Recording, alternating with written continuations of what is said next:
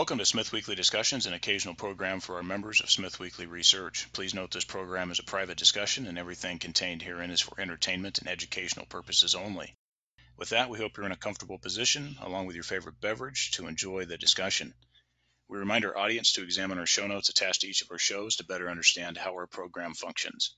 Before we get into our discussion, we want to say thanks for questions coming from our audience at Smith Weekly, including Andy R., Sandro C., Jared W., and Craig S. Back on the program today is Mr. Dustin Garrow, Managing Principal at Nuclear Fuel Associates. Dustin has over 40 years experience in the global commercial nuclear fuel markets, including marketing and sales contracting for natural uranium, conversion, and enrichment services. He has substantial experience with nuclear utilities, uranium production companies, trading houses, and service firms globally, including past posts at Rocky Mountain Energy, Nuexco, Portland General Electric, and Paladin. Dustin's work in the uranium sector includes negotiated term contracts in excess of 3 billion US dollars over his career, involving a number of nuclear utilities worldwide. Dustin, it's a pleasure. Well, good morning here from uh, the mountains of Colorado, where we're moving toward winter. So, no surprise. I notice it's uh, substantially colder where you are compared to where I am, but it's also doing more raining here. So, Dustin, for the audience, I just wanted to highlight to them that you and I have just recently spent a few days together this year before the September WNA conference. And it's been since late 2017 or so since we first met, thanks to the introduction back then from our mutual friend, John Borshoff. You know, looking back, going back to 2017, it's been a constructive and patient five years, hasn't it? Yeah, you know, I think one thing you've learned that if you're going to be involved in nuclear and the fuel cycle, you've got to have patience. You know, this is a long-term industry with, uh, you know, not a whole lot happens overnight. It can happen, but not very often. Well, certainly the last two years have been pretty speedy compared to the previous three, so we're looking pretty good there. And after a decade of pretty tough times and nothing but negativity surrounding the sector, all of a sudden now we have a constant stream of tailwinds, which has been a complete reversal. Quite enjoyable. And, you know, at this point, because we've become so patient, it's okay to let this drag out for a while and let our capital work in the meantime. But let's jump into a broad topic here to start off. The production readiness of restarts and development projects globally constrained to the next five years. When I look at the sector of juniors out there, meaning not the Camecos, the Kazatomproms, BHP U1s, or Oranos of the world, or any other state sponsors that I didn't mention, but the juniors. I struggle to see many of these production narratives actually getting over the finish line. You've seen this before, and we know the success rates are very low. Do you see the capabilities, the staffing, technical expertise, etc., to supply cake in a can in the quantities, the timelines, and at the prices that all of these juniors promise on their slide decks?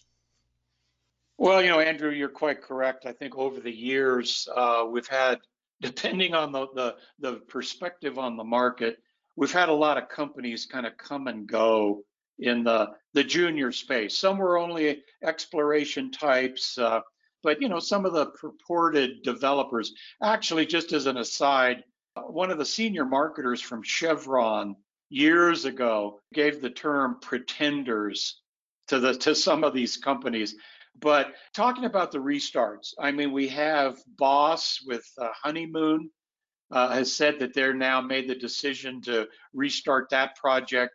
You know, get to two and a half million pounds in a couple of years is what they're they're saying. We've got Paladin with Langer Heinrich, you know, a mine that that I know well. Um, you know, making the decision to restart. Now, this sets aside McArthur. I mean, you know, that decision was finally made to take that mine out of care and maintenance. But it is interesting, for example, uh, when they made that announcement, Cameco said they were targeting 5 million pounds of production this year. Uh, I'm hearing that it's now down, I think they announced to 2 million. And, and it may we may not even see yellow cake in a can till mid-November or so.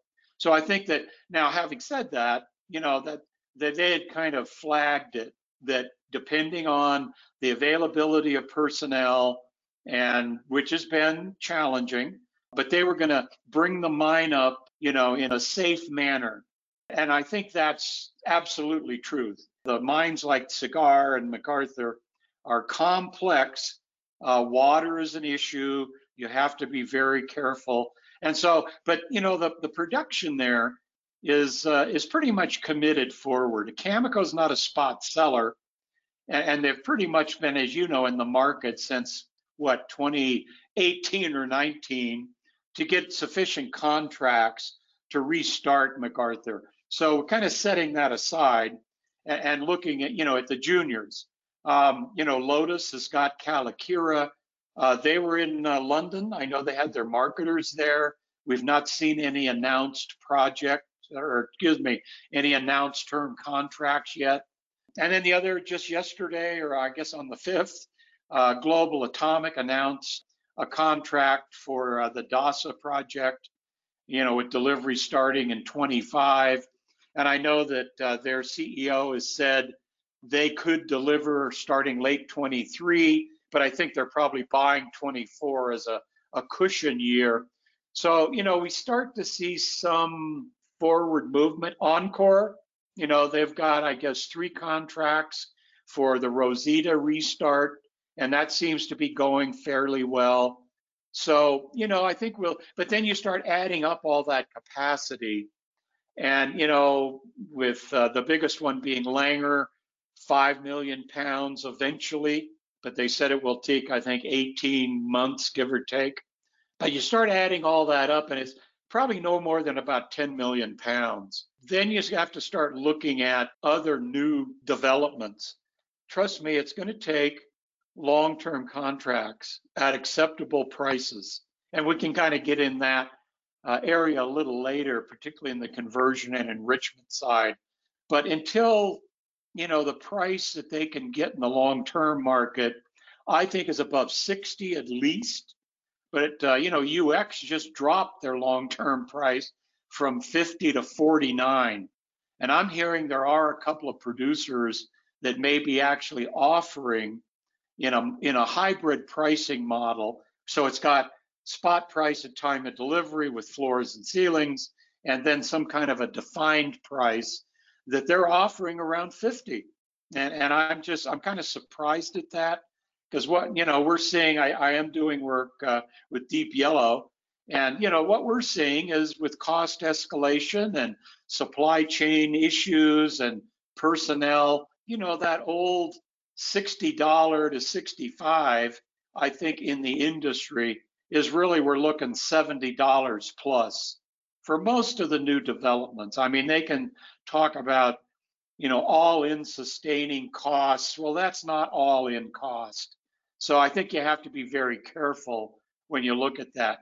So, and again, it's personnel. You know, I think uh, the decision to move forward uh, on a, either a restart or certainly a new development, you've got to be comfortable that you can hire experienced operational, permitting, financial, you know, the kind of the whole breadth of capabilities in a mining company um, and I think they're finding that, that those that come in from the quote outside may struggle a bit because uranium is different because of the regulation, you know, the processing, the transport.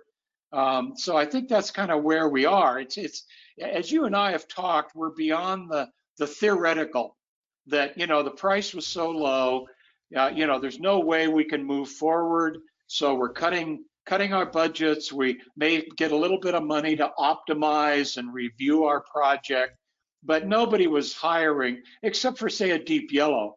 Mr. Borshoff has hired pretty uh, complete company of experienced people. But other than that, I think that's where investors need to be a little careful and certainly do due diligence on, you know, who will be doing this. That's certainly one question. And the other question is uh, if and when contracts are secured, what do they look like? You know, and, and I know that's not been part of the due diligence for a lot of the investors, but I think it's now on the table where they should say, well, you now advertise you've got X number of contracts. Kind of in general, what do those look like? What are the base prices? What are the components that are open to spot? Keep in mind that the spot price uh, components tend to have a collar. And the floors I'm hearing may have moved from 30 to maybe 40, and the and the ceilings maybe 70 approaching 80. But if you think the market's going above that, it puts a, a limitation on the upside. Refer to the Cameco pricing table in their quarterlies, and it shows up to about 70, 80 dollars. They participate pretty well. But if it gets above that, the spot price, they've got, uh, you know, they don't they don't get that. So that's something that I think the investment community now, you know, should be asking questions about. Yeah, you're going to have to dig deep to get all those terms out of those. And that's a big component of the valuation part that people don't often just skim over and make some assumptions when they probably shouldn't be doing that. I mean, in general, in a raging market, you can get away with a little bit of slack there. But yeah, I agree. It's something that needs to be looked at. And the staffing issues, be careful. I might send in my resume. Um, and then the other thing with on the restarts, there's four big question marks, and you mentioned a couple of them. As far as restart capability, do you get to nameplate? You use the word eventually. Eventually, you know, when is that? and then mm-hmm. with respect to Cameco, I mean, even Cameco, uh, this has been delayed. Might not see anything till end of the year at this point. We don't know for sure, but it's definitely had challenges the first guy out of the trench with respect to signing up on long term contracts at a price level that's very questionable in this market with respect to cost escalations that are happening. I don't want to be the first guy out of the trench in this case. That's a tough one to, to choke down as well. So I think there are a lot of challenges here. And when you and I sit down and look at the success rates, boy, there's going to be a lot of failures, which is going to lead to a lot of excitement as well in this market. So anyway, thanks for covering that off. I think that's a good piece to start out here. Switch gears, come over to Russia, Ukraine, the impacts there on the war, and the updates coming out of the fuel cycle collateral damage that's happening. Okay, well, I think it's important for the investors to know that the shipments from Russia to the West, principally the uh, European Union, which is close to 30% dependent on Russian enrichment, um, and into the US, where the dependency is like, I think, 22% right now, uh, those shipments are still happening. The material is flowing um, because it's been uh, pretty much exempt from any sanctions or uh, transportation issues, although I'm hearing insurance uh, may be uh, more and more difficult to obtain for those shipments, not surprising it, it's interesting because the utilities are focusing now on longer term uranium contracts. And I think we'll get to conversion and enrichment in a minute. But they are starting to, you know, kind of switch their focus over to uh, uranium. And, and, you know, they're in this transition period, as it's so called, over the next four or five years, moving away from Russian sourcing to the West. But what we're seeing is the issue is with the Russian fuel continuing to flow, it does make the procurement decision making very challenging. So, in other words, do you uh, enter the Western market, if you want to call it that, and cover off on your Russian sourced deliveries in the anticipation that those are somehow interrupted? And it, it's not necessarily from our side or the European Union putting sanctions on that fuel, it could come from the Russian side. I'm hearing that the annual revenue of the material shipped into the US is less than a billion dollars, which sounds like a big number, but apparently at you know higher oil prices, that's the daily gross revenue that Russia gets from their oil. So the argument that oh they'll never interrupt the the shipments because they need the revenue really doesn't hold you know, you can then try to gauge, well, what's the probability of those shipments being cut back, being terminated, being, you know, who knows? So if you're a fuel manager, uh, you've got to step back and say, well, do I go out and contract for an equivalent amount of, say, uranium? But what if they keep delivering? Then I've over contracted at what would be higher prices. Yeah, the word on the street, and I've spoken to some fuel managers, where the Russians were always low cost. You know, you'd be talking to other suppliers. The Russians would come into town and they just, you know, undercut the market big time. So, you know, if you commit in the current, even in the current market, let's just say the term price is certainly below 60 at this point. Let's pick 55 as a midpoint. And, you know, your uranium contained in enriched uranium product is, you know, still in the 30s from the Russians. Well, you know, you could pay a real premium and then you theoretically don't need the material. So it's a very difficult situation. And the word on the street is the utilities are trying to hold down that base price by giving up like extension options.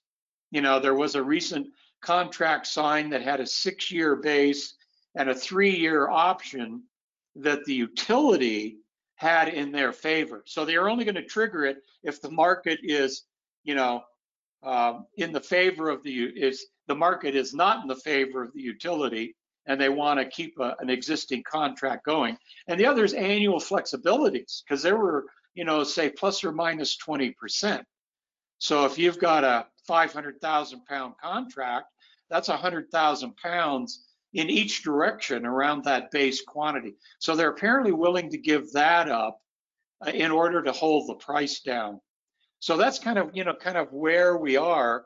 Um, the Russian Ukraine situation, it just is still there. And, you know, there's threats of the use of nuclear tactical weapons and all kinds of things. So it's not, it's not like, quote, getting better. So the utilities, but they face the dilemma of, you know, the, the word is some of the contracting is to cover off needs that they hadn't covered off pre invasion. So they're just filling out their portfolio with the Russian component still there. So when do they make that decision remains to be seen. So that's kind of where we are with the Russian fuel flow. It's still going on and we'll see what happens over literally the next several years. It's not a matter of just this year.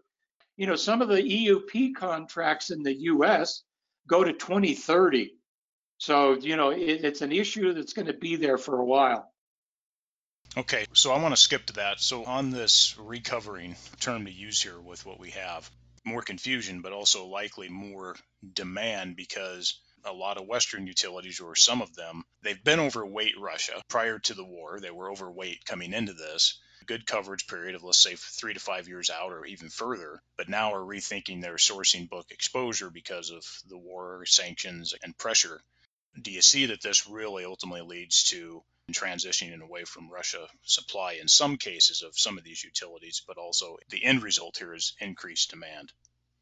Oh, I think there's no question of that, Andrew. And we'll get into the demand side, I'm sure, in a minute. But utilities really have to give serious consideration to non Russian sourced fuel. I mean, we're, we're hearing that everywhere. So it's not just a few it would be a courageous fuel manager first of all to not look at options. You know what what can we do? What's the time frame? What's the cost? What's the supply reliability? Keep in mind the russian deliveries had 100% reliability from the mid 70s in europe and 1980 here in the us so they had developed a 40 year plus history of always meeting their deliveries. I mean, there was no question of that.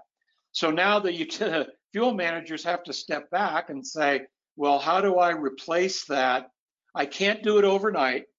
There's not enough capacity in the West because, as you say, the utilities had been committing to Russian origin material, and that had led to cutbacks in Western suppliers, not just on the uranium front, but also conversion and enrichment. So, you know, the, the Western, let's call them supply sources, you know, had not invested, no way. Uh, you know, convert, uh, conversion and enrichment capacities were dropping in the West because the utilities were sending the message that they were willing to commit to the Russians for a pretty large percentage, really, when you think about it. So, you know, that's kind of where we are with the utilities. The, in general, the market is is talking bifurcation. In other words, there will be Russian material available, but eh, eh, you know, and it will be at lower price, lower cost. But you know, who will then buy from them because of the uh, supply security issue? Then there'll be the West, which will be higher cost, but theoretically uh, more reliable.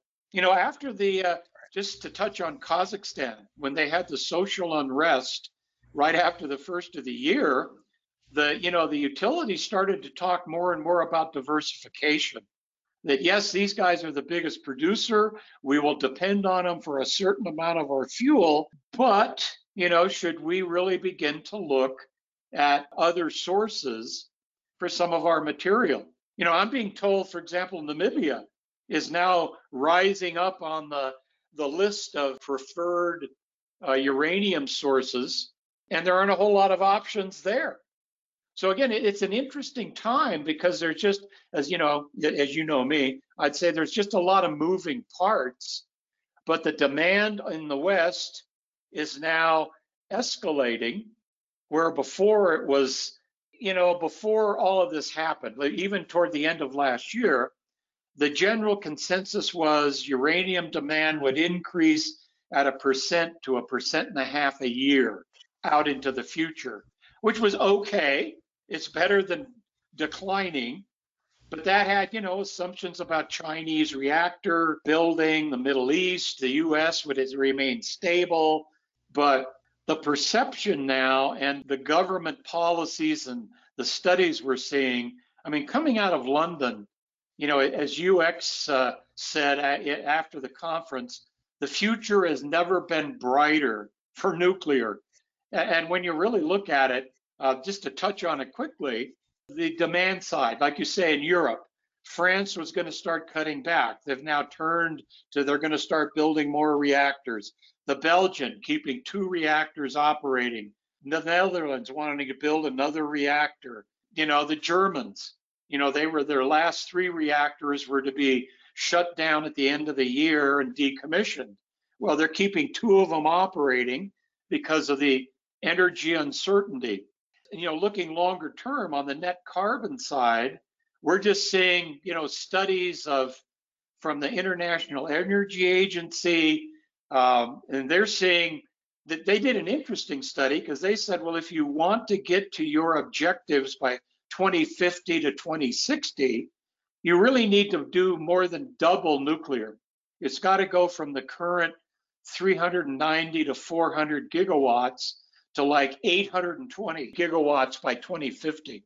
And that's extension of reactor lives, that's new big reactors, that's a big impact of SMRs. And then the International Atomic Energy Agency just updated their forecast.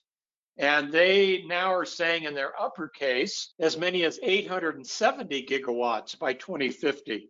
So again, the, the longer term studies are all extremely positive you know, Korea was going to phase out their reactors at the end of their operating life. They changed the government. The new government has said, oh no, we're going to extend operating lives. We're going to restart construction of a couple of reactors, and we're actually on the upslope rather than down.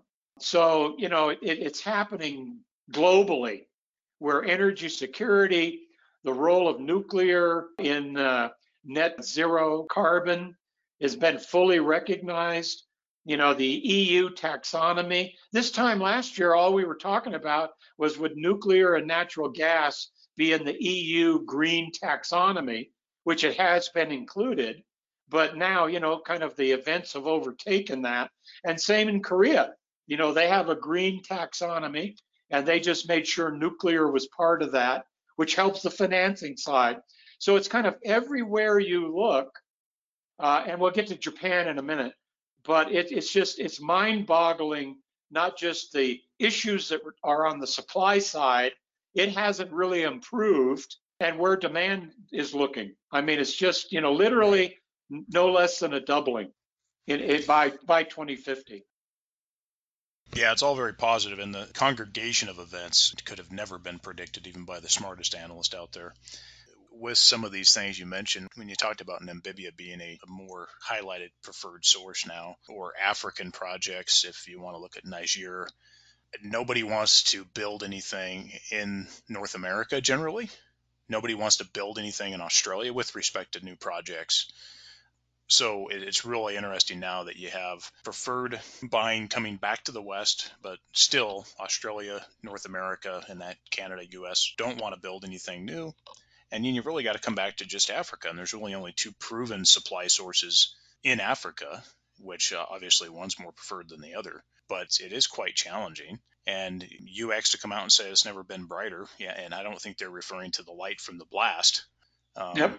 You mentioned the use of weapons, uh, the fear spin that's coming out of the war with respect to commercial reactors.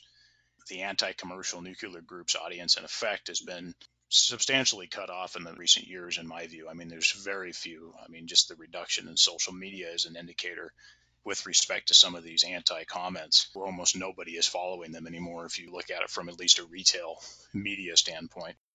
I want to come back, Dustin, to transportation now transportation continues to be quite a debacle, whether it be logistics coming out of Russia and Kazakhstan, or attempting to get regulations, specs, procedures, and infrastructure in place to handle Class 7 IAEA rules for transport out of the new jurisdictions, which are being contemplated, or new routes being contemplated that have never handled uranium export. So a lot of this to me probably fails and any success will take a lot of time. But what are your thoughts on two areas of transportation, both uh, transportation with respect to Russia, which you covered, but also Kazakhstan transportation issues, and then also new jurisdiction aspirations to potentially transport uranium through new jurisdictions which don't have anything set up. Yeah, it is interesting. You know, transport has been an issue for literally decades. I spent some time with Jack Edlow in London. And for those that don't know Jack, you know, Edlow has been one of the major nuclear material transport companies for decades. And so Jack has been at the, the forefront of all the issues kind of that you you point out. So keep in mind class 7 material which is radioactive is not a welcomed cargo on a lot of shipping lines. You know, there isn't enough material. We think it's a big flow, but the, the you know, that they're moving all kinds of other commodities and products and all that. So to get someone that will move class seven is is uh, is challenging. I can recall when we were when I was at Paladin shipping out of Walvis Bay, there was one shipping company that would make port calls there once a month that would handle class seven. And there were some months they didn't show up. You know, it wasn't a, a, a port call for them. So just kind of in general, it's been, you know, difficult. And now with uh, what we're seeing, uh, first of all, Russia, you know, keep in mind, uh, other than materials shipped to the Chinese, the Kazakhs were shipping all of their uranium out of St. Petersburg. So it went by rail across Russia to the port at St. Petersburg. Well, that route is really not available. Let's put it that way. So they're, for example, looking at alternatives. And one, in fact, is through China to Shanghai, which uh, I, I, know they're they're looking at that. But the other is the Trans-Caspian route, which you know goes out of uh, you know Kazakhstan, uh, you know through I can't remember exactly the countries, but the material has got to be handled several times you know, it's got to go on, you know, ships and then offloaded, then rail, and then oh, loaded back on ship. Ends up in the Black Sea. Um, I was told that the route works, but they need to get uh, permits for the bigger volumes. So they're working with the countries involved, but it's like five times the cost of the rail shipments to St. Petersburg. So it can work, but, you know, what are the delays? What are the costs? Uh, I was told the Black Sea is not a particularly secure uh, location. You know, the Russian Navy is still uh, very much the presence there. Uh, so, yeah, and, and insurance rates. You know, what companies will insure, you know, nuclear materials, uh, you know, being shipped open ocean? I've been told that there are some companies with Kazakh uh, deliveries that are flying material out of Kazakhstan in order to make, you know, take it to the Western converters. So, yeah, transport just for existing production centers isn't, let's call it smooth sailing at this point. Then you talk about new production areas. You know, for example, uh, you know, shipments out of uh. You know, what we did at Paladin is we moved that material by truck all the way to Walvis Bay. Now I know Lotus is looking at shipments out of Dar es Salaam, which is closer, but then you have to say, well, how many shipping lines that will handle class seven make port calls on that side of Africa? I don't know that because we we looked at it and decided it really wasn't viable, you know, back 10, 12 years ago. Now I know that again, Lotus is looking at it and they're they're very positive about it. Uh, there's a project uh, in what Mauritania, and uh, you know out in the desert that's being proposed. And I kind of looked into that, and then you know the the port facilities aren't really designed for you know larger ships and class seven carriers. I'm not sure they make port calls there. So, you know, I think that's something when people say, oh, well, we're going to be the next producer. And then you go, well, there's a lot of issues here that need to be addressed. And, you know, and like Jack said, you know, transport is not improving, let's put it that way. And it's going to be an issue going forward. You know, it's fine if, again, if you ship out of Walvis Bay, I think you'll be okay. If you ship out of uh, Adelaide or, you know, Darwin or something, that should still work. But it's a difficult part of the industry, let's put it that way. Yeah, I think you don't have to reinvent the wheel here. And if you're going to attempt, sometimes it makes sense just to use the same old route that you always had. With respect to Lotus, I mean, good luck with that uh, we'll see it down the road, but uh, I don't think it's going to be smooth sailing, as you stated, to looking at alternative routes. Stick with what worked last time and just moving it through where you have to get out of Walvis Bay and the, the various custom stops and dealing with the officials and brown bag lunches, et cetera, to get out. But, you know, good luck trying to get a new port on board and get all the infrastructure in place and deal with the specifications and regulations associated with that. It's very difficult, as we've seen. You know, we've seen this well, attempt out of Peru, for example, Dustin, for many oh, yeah. years. It's the same old song and dance and now it's been proven out because we followed this for many years. It just doesn't happen as, as quickly and as smoothly as people think it does. And the other thing, Andrew, that the investors need to realize are the working capital implications. So if you're a producer, I don't care who you are, you get paid when your material is book transferred to a customer at a conversion facility. And what most of the long-term contracts allow is for the customers to set the delivery date. So for example, like Cameco, if you look at their delivery schedules, a lot of material is delivered fourth quarter because that's when the utilities set delivery. So, so material that, okay, let's say Namibia, you produce at Husab, um, it goes to the wall port at Walvis Bay, Hopefully, it's, you know, a ship comes in once a month, you load it on the ship, it goes all the way to Houston, loaded on a truck, goes all the way to Metropolis, Illinois. It's accepted into the converter, and then you could wait months before you then transfer it to a customer, and then it's 30 day payment. So people say, well, the producers hold six months of inventory, and therefore that like is going to affect the market. No, that's basically part of the supply chain that you have to carry in order to meet your delivery commitments. And if you're big enough, the utilities call the delivery location. So you've got to keep inventory at at Metropolis, at Cameco, at Orano. So again, that's a big working capital commitment. You, you may produce a pound and not get paid in six, seven, eight months when it finally gets delivered at a converter and paid by the utility. So again, these are all things that most people aren't familiar with. They think, well, you produce a pound in Niger and it's at the gate and you get paid. No, that's just starting the transport saga for that material. Yeah, definitely a big cash flow issue for a junior, no doubt, and that's the biggest issue that juniors generally have is money, and of course, proven minerals in the ground. But that's another conversation. Yep, absolutely. so, very interesting. It's going to take a lot of time here, and you know, I, I commend the effort to try to open up new routes. The, the issues going through Turkey, whether it go through uh, Istanbul or, or through the land passage there as well, down to the other port that I don't remember the name of good luck on getting all that stuff set up. It's going to require a lot of boots on the ground, a lot of sweat, blood, and tears. But in this current situation yep. with respect to the Russia Ukraine war, we can throw blood into that as well. Let's move on here and talk.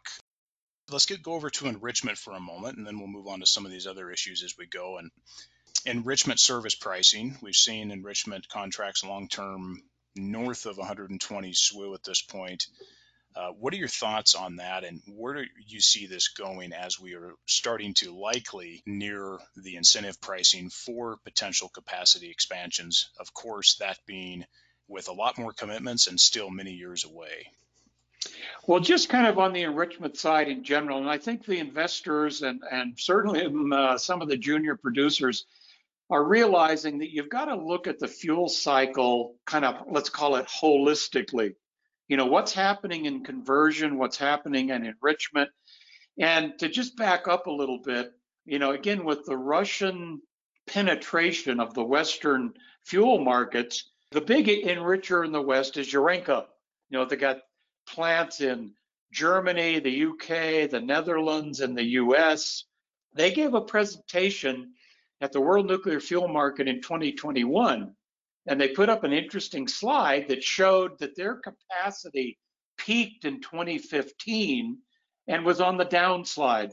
Not huge chunks, but as the centrifuges wore out, they weren't being replaced because the SWU price had dropped. And they made it very clear. They said, you know, we need prices 120, 150 in order to replace the centrifuges to even consider, you know, any expansions because these are high tech, you know, machines that require special materials, uh, special technical uh, competency. And, and, so they were sending out the message uh, even back then. Then the, we went to the Montreal conference in June of this year, World Nuclear Fuel Market, and, you know, the same group of suppliers, um, which included uh, conversion, got up and, and basically gave a, a, a, status report. Now, it is interesting. Let me just read a couple of quotes. The uh, presentation by Malcolm Critchley, the president of ConverDyn, the first slide he put up was long term contracts that justify the investment and assure utilization of the additional capacity are an absolute requirement for them to expand. And we can get to conversion in a minute. But also, you know, Orano, which has their own enrichment plant based upon Urenco technology. They're not one of the biggest enrichers, but they are centrifuge. You know, they led with expansion of Orano enrichment capacity will require long-term customer commitments. And then later said, based on lessons learned before investing into new capital intensive capacities, producers will need long-term contracts with the right prices. And basically Cameco gave the same message on the uranium side. So, you know, Andrews, you and I have talked the industry can expand. Okay. It can build more enrichment. It can build more conversion. It can eventually produce more uranium.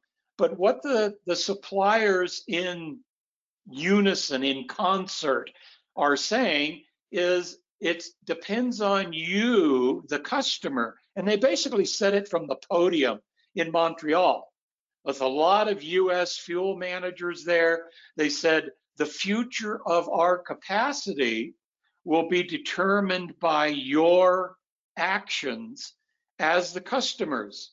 and it requires long term contracts. Now, ConverDyn put eight to 10 years on that.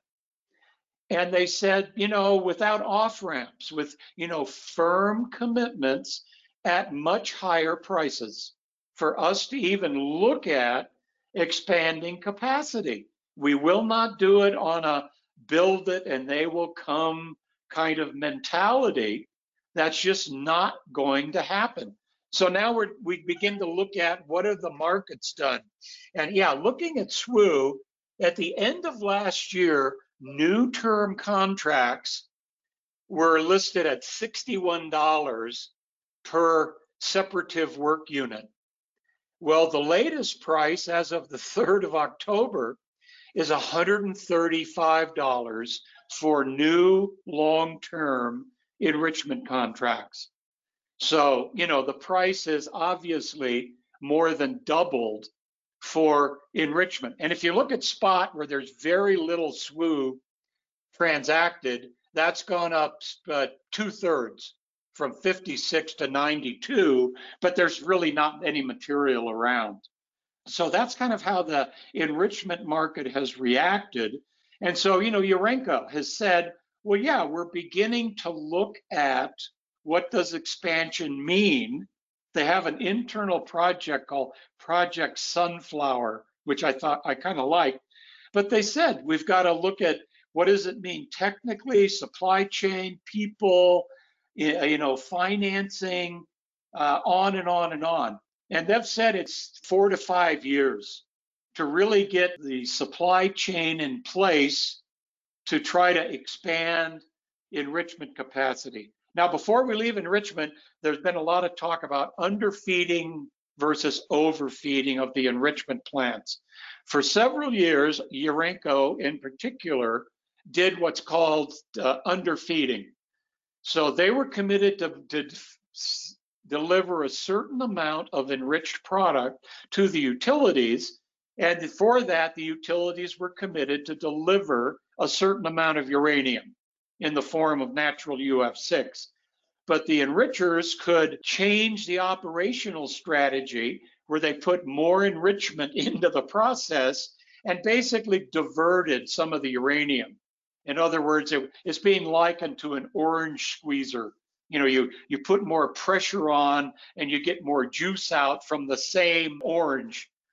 So they were diverting like a, a six million pounds a year selling a couple million into the spot to cover their costs, but most of it was used in long-term enrichment EUP contracts where they could then provide their own uranium to make those deliveries. Anyway, a bit complicated, but that's what they were doing. Well, now they can do the reverse.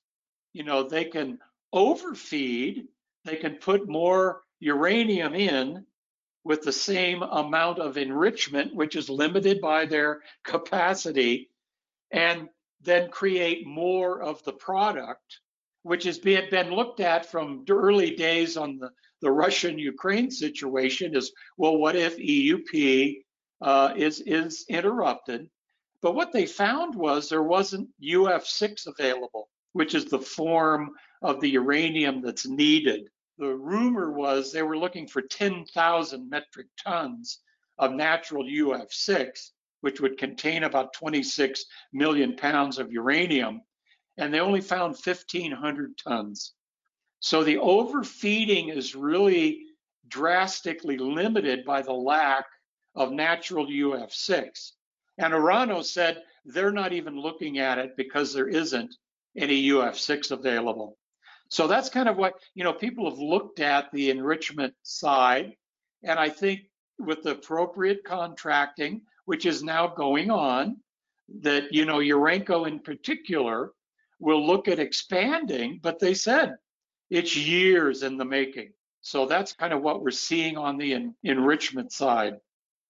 No, I appreciate you covering that off because it was related to a question that we had from one of the audience members, which we appreciate that coming in with respect to the interview that was done by Energy Intel and Orano's convergent enrichment head, uh, Jacques Peythieu. Uh, forgive me if I hacked it, but uh, regarding the underfeeding and overfeeding situation, not having enough UF6, and the time involved to switch over between the processes. And so some of the market participants might have this misinterpreted in terms of thinking this is immediate. However, yep. it does appear that it is on the pipeline coming down and that that will take effect uh, later on. Could still be years in the making here, but nonetheless, it will come in and take effect. But I don't think we're there yet based on both Orano's uh, comments and then also the comments that need to be verified with respect to Urenco. Um, why don't we switch from enrichment here and talk just a little bit more on conversion? Notable bottleneck here.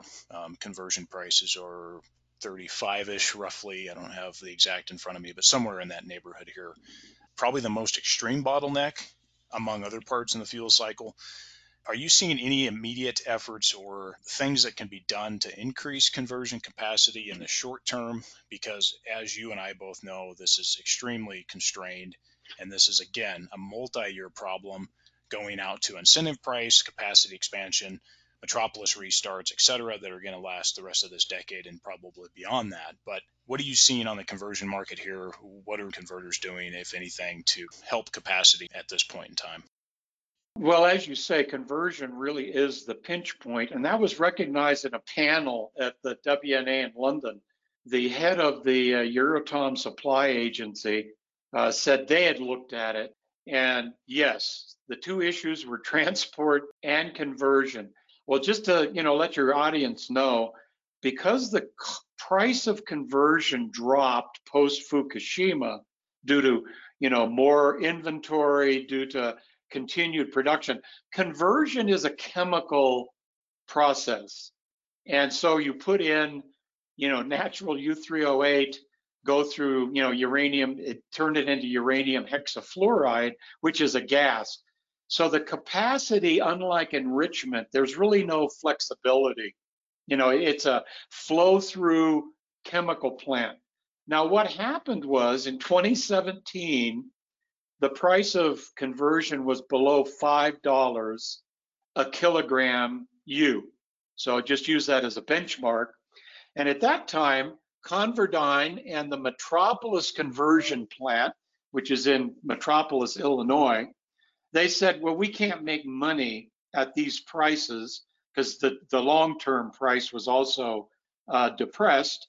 So what they did is they went around and bought up virtually all of the excess conversion. They gave a presentation in 20 in 21 at the World Nuclear Fuel Market. They said they did 13 contracts spot, midterm, and that was to be used to deliver into their existing legacy contracts that were at higher prices. But they literally, as they say in Europe, hoovered up all of the conversion. So then they shut down the plant at Metropolis and they said, you know, we will bring this back when the market calls for it. And in that process, the plant the nominal capacity was like 12,500 metric tons at the time. Well, when the fluorination cells, which are part of the, the chemical process, needed to be replaced, they replaced them with smaller cells because the market wasn't calling for more conversion. And it didn't make sense to invest the capital to keep the capacity at that 12 and a half thousand metric tons. So it dropped physically to 7,500. So there were 5,000 metric tons of capacity taken off the table. The license was still there to be larger. The land area is big enough to do it because they had operated at a higher rate. So when this now came up post Russian invasion, you know, Malcolm Critchley, the president of ConverDyn, which is the marketing arm of the conversion facility, said, hey, here's the real world, guys. Here's what we did. And, you know, the price of conversion when the plant was shut down went from, you know, under five to around 20. You know, the term price got to, well, the one at the end of last year, the term price was 18 for conversion.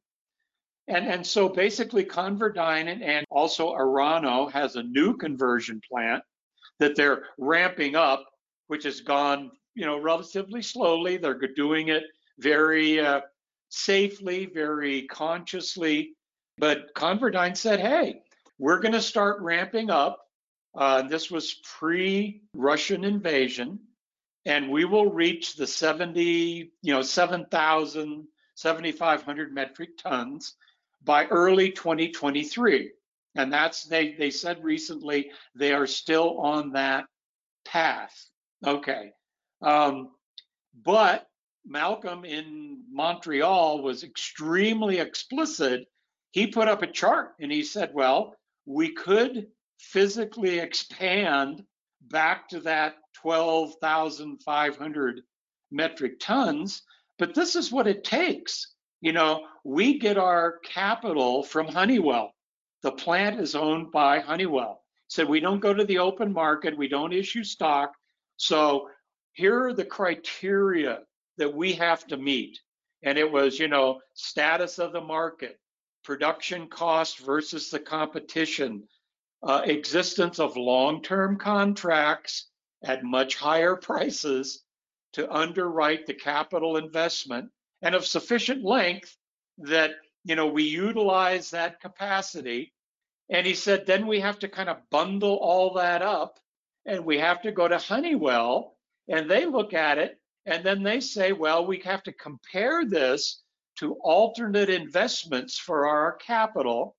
And he said, at the time, he said conversion does not compare very well to some of their alternative investments.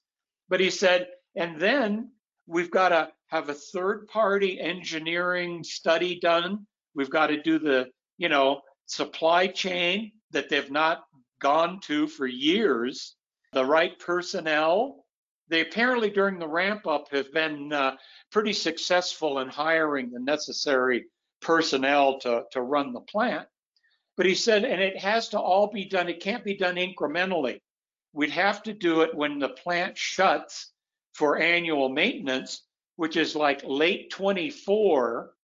And then it, so it wouldn't be till 25 at least for them to start to ramp up to the higher production rate. And he said that decision like has to be made today almost. It's very immediate to get the all of the criteria in place. And he said there's no guarantee for them to meet that late 24. The implication is they can't really do that. So then it would probably be late 25 or whatever. So the, you know, we're talking for years before they can expand. And Orano said they're not really looking at it yet because the, the market wasn't calling for it. Let's put it that way. And Cameco, you know, they're, I've been told that their facility is uh, limited by physical space. There's developments kind of all around it. Now they can do some expansion, but not a lot. So that's kind of where conversion is you know, Malcolm was interviewed recently and he said, well, we can either wait for the demand to show up and get the contract then, or we could take the risk. And he said, that's not going to happen. The industry, as you point out, the supply chain is more than willing to respond, but they're putting the, the market risk back on the utilities because there's now kind of a, a nascent move that says, well, wait a minute, down the road, maybe the Russians become acceptable again. So if you've expanded your capacity in the West and the Russians show up and the utilities start to buy from them again, you may be left with excess capacity. So again, I think the suppliers are being very cautious and they're letting the, the customers basically make the decision on what will happen to the Western supply chain. And, so that's kind of where we are.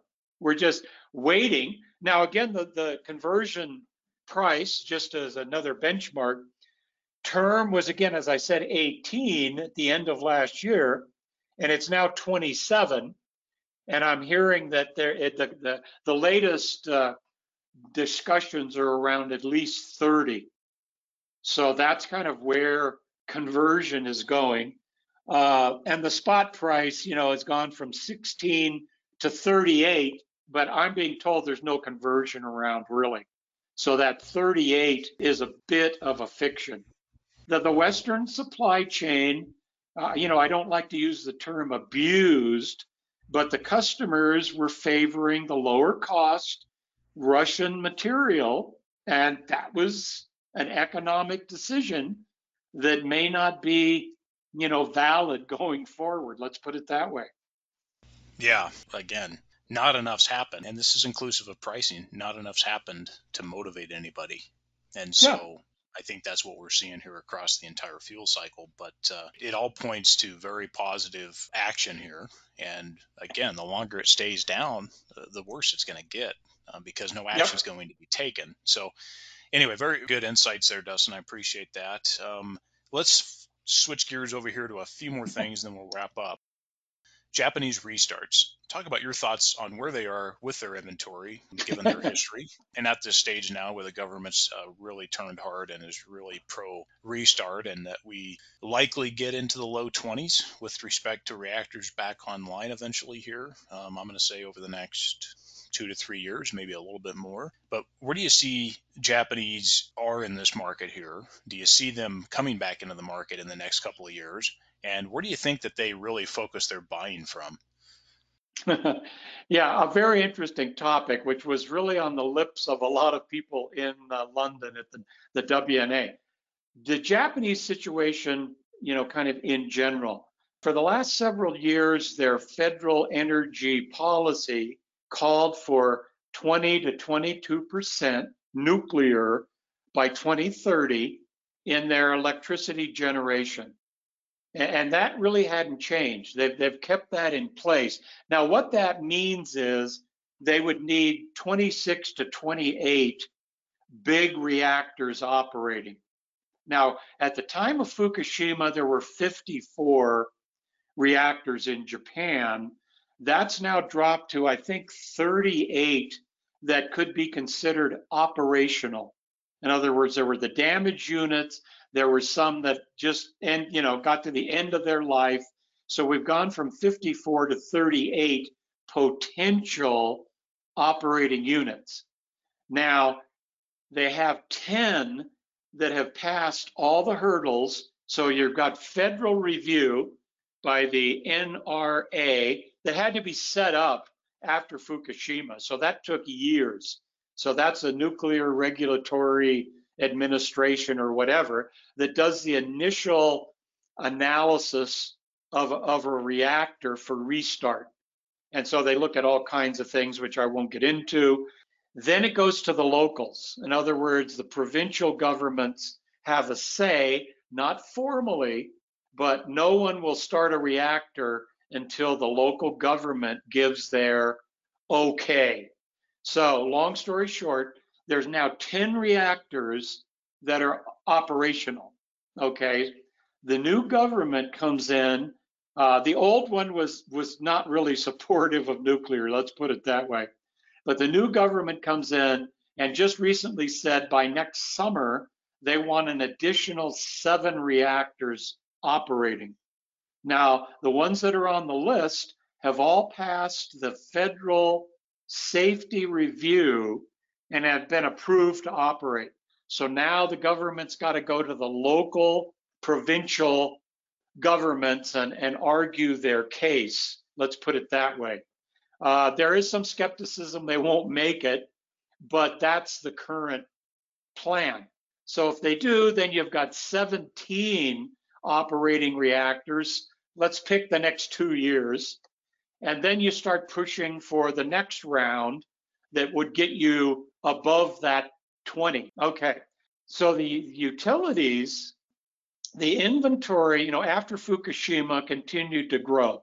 The utilities did take some deliveries, and I'd see numbers that the uh, the the inventory got uh, to maybe 105, 110 million pounds, which sounds like a lot, but back when they were operating 54 reactors, they were consuming 20 million pounds a year plus, and they wanted at least four years of strategic inventory. So, you know, around 80 million pounds, maybe it was a bit less, uh, was really something they wanted to have. Okay. So during the post Fukushima era, not much of that inventory was disposed of. I, have seen a number of 5 million pounds as all uh, was sold. It was interesting. It was through Japanese trading companies to utilities in Eastern Europe because the Japanese utilities did not want to be seen forcing down the Western uranium market. That's how concerned they are about long term security of supply. Okay. Um, so now that inventory I've seen is 80, 85 million. But one of the long-time industry analysts has just done a deep dive on Japan and concluded that that uh, inventory is not spread equally amongst the, the utilities. And actually, there are unfilled requirements, literally starting very near term, to where between now and 2030, for, let's see, 30 million, 40 million pounds needs to be purchased by the Japanese utilities. Now, that sounds very strange, but the first time since Fukushima at the WNA in London, Tokyo Electric, Kansai Electric, and Chubu Electric, the three largest nuclear utilities, had representatives from the fuel group. Had not done that for 11 years. So that was one also very interesting indicator. The other indicator is the rumor is Cameco just did a big marketing tour of all the utilities in Japan and also met with the prime minister. And so, you know, all I, am a confluence of events kind of guy, and you start putting this all together, and it strongly suggests the Japanese will be in the term market. They're not spot buyers, they never have been, but they'll be trying to sign new term contracts soon. I think right after the first of the year. And they're very long term supply oriented. Uh, you know, one of their biggest suppliers, Rio Tinto, some of the Japanese had ownership in Ranger. And also, they were taking big deliveries from Rossing for decades. And that producer is now gone, as you know, Ranger's being decommissioned. Been in the news lately that it's costing a bit more than they budgeted for. And Rossing is owned by the Chinese. So the Japanese now have to come in and say the trading companies are already invested in Kazakh joint ventures. There's a long term contract with the Uzbeks, which Itochu and Mitsui, I think, is involved in.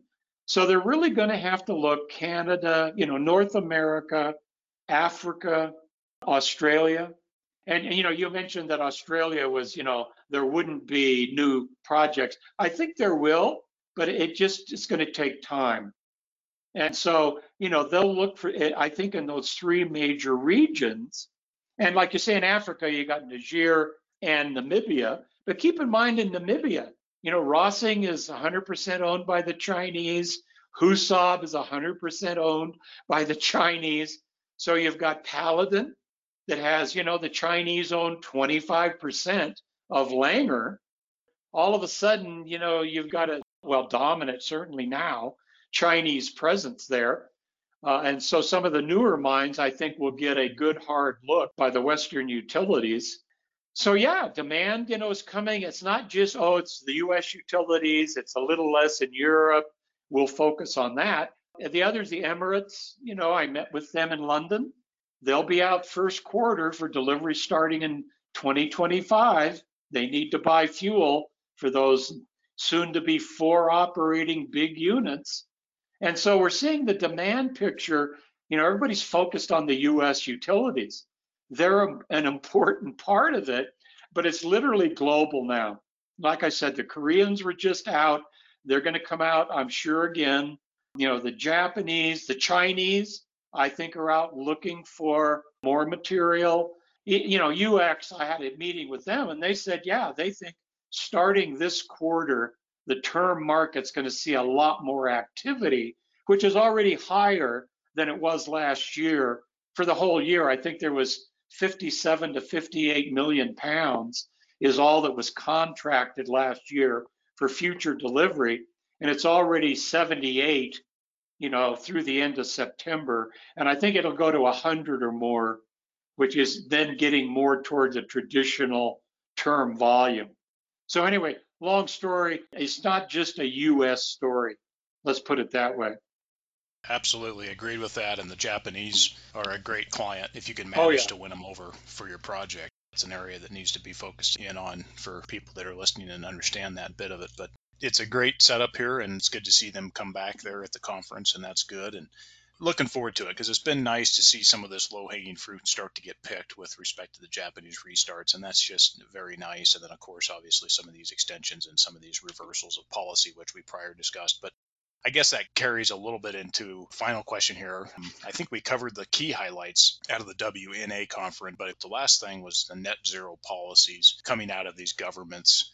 My opinion is generally that all of these policies are policies that probably will not be achieved unless you get real serious good people in these offices which hard to attract those people out of the private sectors but what do you think about these net zero policies these are obviously a nice tailwind but what's your thoughts on the net zero policies and how that's affecting this market?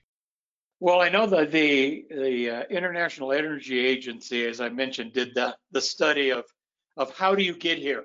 In other words, if you assume, I think it's 78 countries have now come out with a net zero uh, objective or strategy or policy, and, and so I think it's gaining, you know, what we call momentum worldwide you know, will we get there? As you say, mm, probably not. But I think what's important is the perception.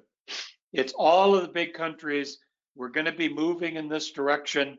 Therefore, nuclear needs to be part of this. It may be SMRs, like in the US, the Department of Energy just put out a study which is coal to nuclear.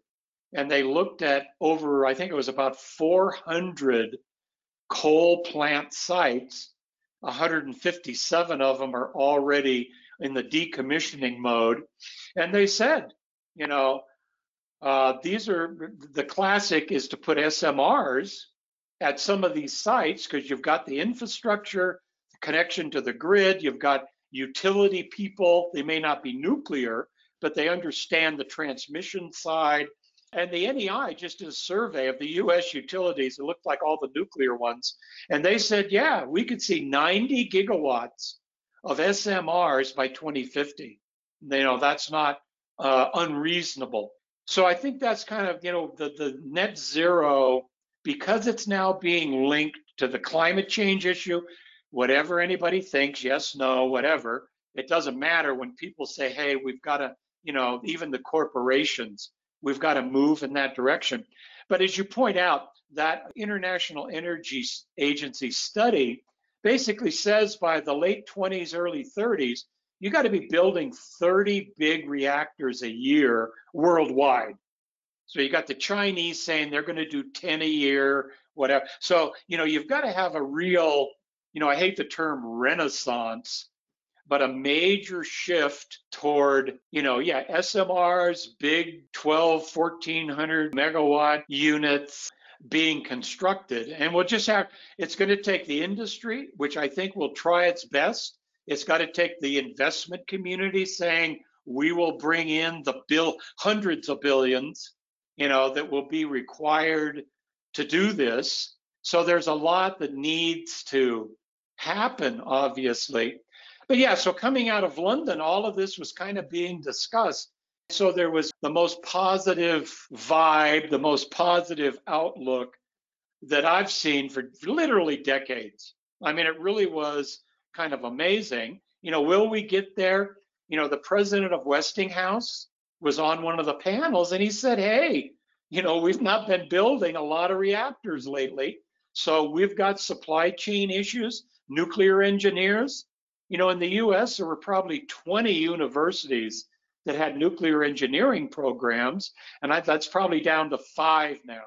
As you know, all the issues it's money, permitting, you know, commitments, uh, on and on and on to get there. But at least now we're starting to move down that road rather than, oh, nuclear is yesterday's news, old technology, too expensive, too slow, you know, on and on and on. And the other thing is, IAEA just put out a study on climate change and Africa. You know, there was this move about we're going to build big 1200 megawatt reactors in Nigeria. Well, now that's more on the SMR side. You know, we'll bring in a 300 instead of a 1200. And so that's much more digestible. Uh, you know, all of that put together suggests that it's going to be a, a big issue going forward, but an awful lot's got to happen. It's never been brighter, so to speak, in such of the poorest conditions. And uh, I guess the positive thing out of this is the equities haven't responded that well, and, and in fact have been uh, generally hit pretty hard as a result of the broad market and maybe some of the leverage coming out of the sector going back to September 21. But it, it looks even better today. The equities continue at a, at a nice uh, discount from their highs, which is nice for folks that are deploying capital, which is us. It's all very constructive and good things coming. And you know, with respect to some of the reactor projects that have resumed, you know, Egypt, for example, some of the interest coming out of the Middle East, besides the Emirates, but some of the other countries starting to get on the bandwagon a little bit. We'll see SMRs. If we can get there with some of these deployments, that would be good to see. And with some of the smaller sizes for some of these developing nations that could potentially be more affordable as economies of scale come down here on these once they start getting deployed and you know places like Puerto Rico that actually need them. I mean, a lot of these island nations can utilize these things, and then the future application in maritime with Core Power that's that's looking at a lot of the maritime applications, which a long way off, very constructive, a little more intelligent here as far as some of the applications and some of the policies and application for space technology, et cetera. Not to expand well, on that, that's well beyond the usable life of you and I, but um, like that. You know, there was a panel that had SMRs uh, discussed in London, and the Rolls Royce. Now it does say Rolls Royce.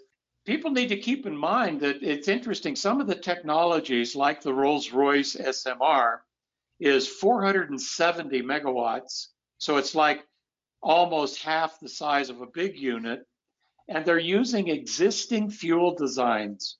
So no HALEU, no, you gotta, you know, this is a 17 by 17 bundle kind of technology. And so I think they could be, you know, prototypes before the end of the decade. I mean, they are really getting a lot of attention, and it's now governments, you know. So, oh, the funding won't be there. Private, you know, funding will. No, now it's it's the government of the UK, Canada, you know, Russia and China are already building prototypes. So I think the penetration of SMRs, and they're talking here in Colorado, you know, in Wyoming, that we could start to see one, you know, by 29 or 30. And that's not that far off. You keep in mind you've got to start buying the fuel for these things well before that. You know, oh, actually, yeah. Bef- yeah, before the invasion, the Russians, which are the only ones that can can now produce HALEU, high assay, low enriched, they had three contracts already, and the delivery started this year. So, oh, SMRs, they're off over the horizon. No, no, no, no. I, the fuel cycle will start to get impacted much, much sooner than the prototype is going to come on. I think four or five years minimum. And like I said, there were some deliveries this year for SMR projects. We'll just have to wait and see.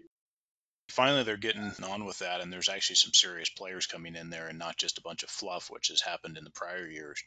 But oh, yeah. it would be really nice to see Rolls Royce roll out their international, you know, export package into these sectors. Maybe they get faster approvals, not having to deal. Maybe they generally avoid the U.S. at this point. And the GE Hitachi venture on that side, we'll see where the PacifiCorp and TerraPower joint venture goes with respect to Wyoming, but a little more skeptical on some of these. You know, NuScale keeps pushing out a bit not so much interested there, but to see Rolls Royce really go after this, use normal conventional technology that's already out there, that's already off the shelf. It's really good to see some of these other players come in here. And as you said, it's starting to come into the fuel cycle, which will impact this cycle now, which is good. So, Dustin, I guess to wrap up here, we've been at it for a while, but uh, last thing, real quick, for any of our audience who might want to meet up with you at the next industry conference or two, where will you be next and to finish off the year? Well, the only uh, remaining conference is the International Uranium Fuel Seminar, which is kind of a lofty name, which will be in Las Vegas the 16th through the 18th of this month.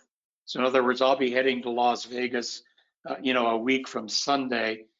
And unlike London, where there was only one U.S. utility, Constellation, the biggest, this will probably be extremely uh, active from a, a, North American utility standpoint, uh, because next year all of the conferences uh, through the WNA in London, which is will be in September, there will be a, a conference in The Hague in April, and then one in, I think it's Slovenia, the World Nuclear Fuel Market in June. So the next three conferences are all in Europe. And so I think the US utilities won't be uh, nearly uh, the presence that they would be if some were being held here in the US. So that's kind of what it looks like. I think that I don't know where the next International Uranium Fuel Seminar will be next year. It'll be somewhere in North America, but it could be a, a year before a U.S. utility related or supported, let's say, conference takes place. So that's kind of what we're looking at is, you know, pretty quiet between now and April when The Hague, which is a WNA NEI joint conference. So that's kind of what we're looking at. Sounds good. Well, let's leave it there. Uh, good luck at that conference there, Dustin. Safe travels. And I appreciate you taking the time here to chat. And we'll talk again soon, my friend. Okay, well, I appreciate the time, and hopefully the investors didn't get too bored with the complexities of the nuclear fuel supply chain.